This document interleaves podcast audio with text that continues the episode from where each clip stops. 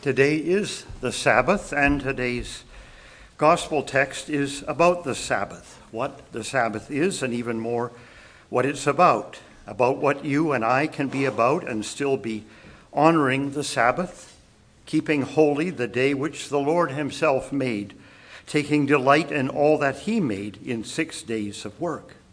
Work and rest, tension and relaxation, the rhythm of life rhythm constantly in danger, the way we live our lives. The joy of work and the joy that comes when work is done, done well, done for God's glory and our good.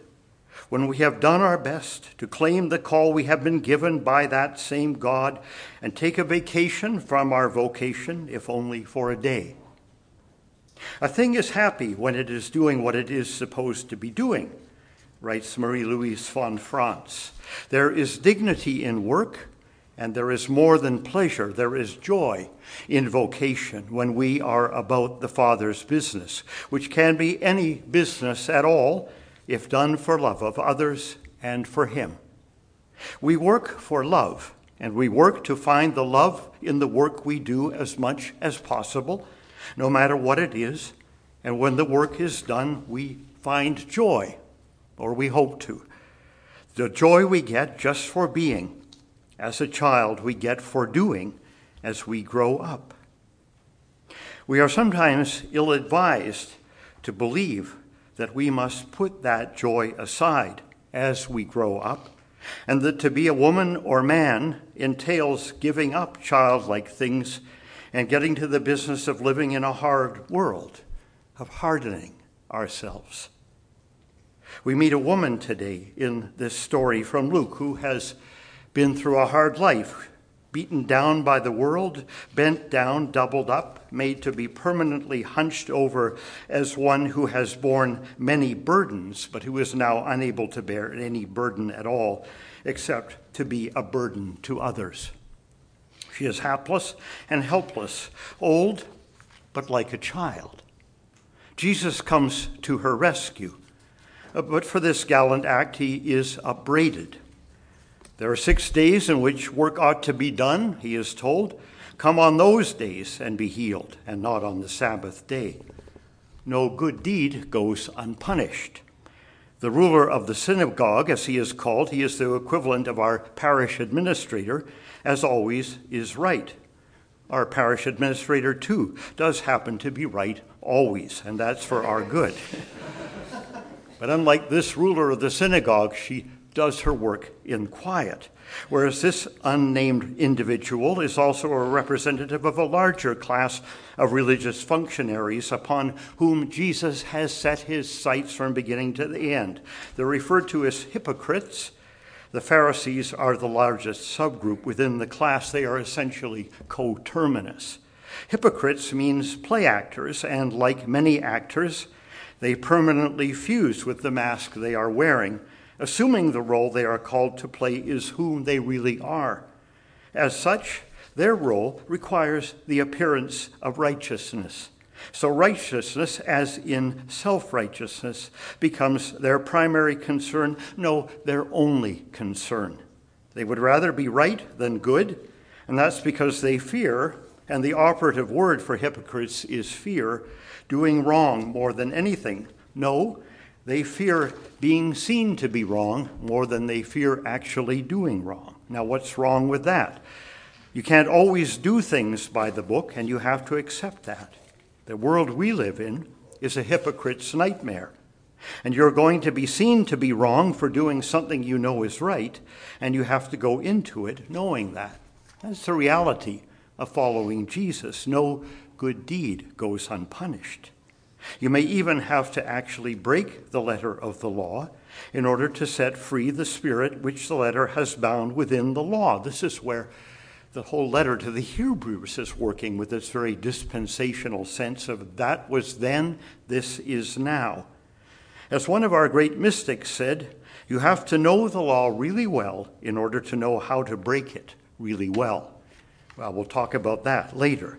This is, however, exactly what Jesus does, not just here, but again and again and again. The law of the Sabbath is clear, And it is laid down not just in the Old Testament, it's laid down in the Torah, not just in Exodus, but in Genesis. And not just to show humans God's pattern for human life, but to show humans God's pattern for God's life. As we have seen, so God blessed the seventh day and made it holy, because on it God rested from the work that God had done in creation. If you're going to stick to one law, the hypocrites have a point. This is not a law, then, to break lightly. But so does Jesus have a point, and he presses it home. If you've read the letter to the Hebrews lately, you'll be left with a haunting feeling that the law, as in the Big Ten, serves its immediate purpose of helping us look after others when we can't really help them ourselves. Think of it as triage as damage control. The law is God's damage control until something better comes along. In Jesus, it does. In terms of the bigger purpose, then, of extending the range of our concern from those like us to those unlike us who don't like us, the law tends to up leading us rather to look out for ourselves. A God who is consuming fire, after all, is going to ask us to account for what we've done and what we haven't someday. And that God is very much someone for whom we are always looking over our shoulder, as Luther says, in case he starts breathing down our neck. If we find God on our back, Luther says, we had better look to get saved. It's not so much that we want to get away from this God either, because of what we want to get away with either. It's just that we want to get away. It has a lot to do with how we see God in all this. So often we see God's purpose as to be the bearer of the bad news, our report card on how we've done or not done. But the God we see in Jesus has one purpose redemption. Luther writes Thus, when the shepherd finds the lost sheep again, he has no intention of pushing it away in anger once more or throwing it to a hungry wolf. Rather, all his care and concern is directed to alluring it with every possible kindness. Treating it with the utmost tenderness, he takes the lamb upon his own back, lifting it up and carrying it until he brings the animal all the way home again. Now, you spend the first part of the service here looking at the hardwood of the cross, and so we should.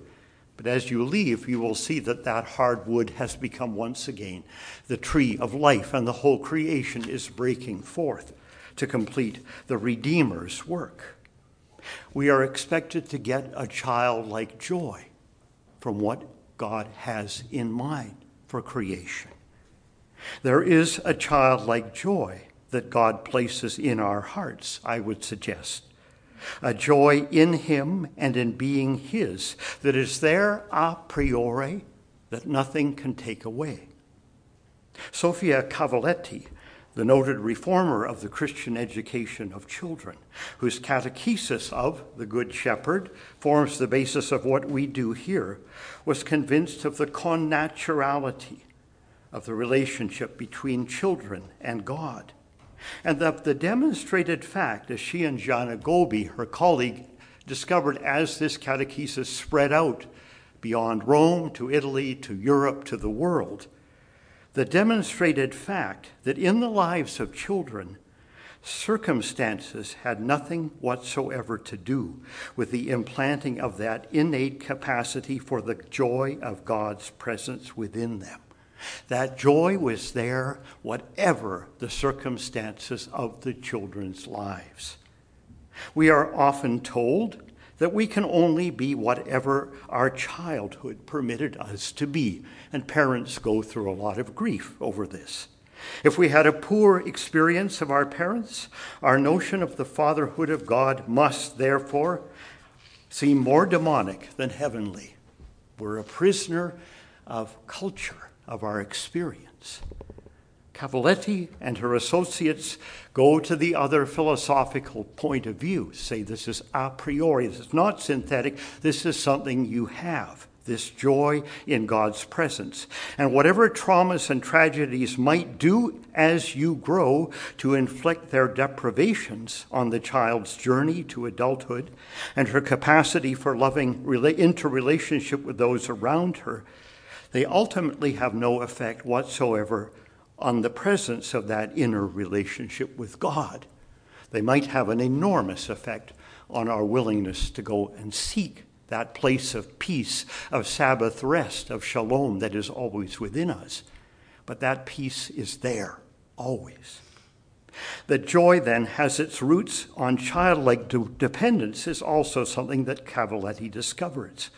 But with childhood comes the sense that we can count on others to look out for us and look after us. Experience puts that notion under attack, and we are taught that we can't depend on anybody. We are taught to grow up to be independent, not needing anyone to look out for us, but also, and it does not follow, but this is the way it goes, also not looking out for others to look after either. It's in that disjunction that we lose our joy or find our way back to it. We are not independent. We are all in this together, not just with one another, but with all of creation. The gentle flapping of the butterfly's wings in the Amazon basin really does lead to the thundering in the skies in the northern hemisphere and around the world, as we are reminded. If life is just a matter of looking out for number one, taking care of number one, then it would be simple but it's not. And for such a life, God has neither prepared us or this creation of His for which we will someday give account. We grow up, we grow into our vocations not for ourselves at all, but to be what we can be for the sake of others. We are a means, not an end. So to, but to ourselves, to deliver ourselves fully from a slavish fear, of a distant parent and return to the faith of the children of a loving God, we need to go one step further yet. We need to recover the sense of the Sabbath, of a time of rest, not just for exchanging the pursuit of gain for the pursuit of distractions and pleasures, but for reaffirming that joy that abides deep within, that original joy that still waits to be drawn as water from a well that is always full. We need to seek every opportunity to say thanks. And from that sense of gratitude that our needs are met, and our needs are so few, and our wants so infinite, that our needs are met, to then seek every opportunity to care for the needs of others, whatever or how little they can do to give us anything back in return. Not going our own ways then, not pursuing a happiness that we will never find, not seeking our own pleasure, but taking every Sabbath day and every moment of Sabbath rest within the hours of the week to take delight in the Lord, whose desire is that his joy will be ours, to find that inner child alive and well and find our way back to that child so we may truly be all that we can be for one another.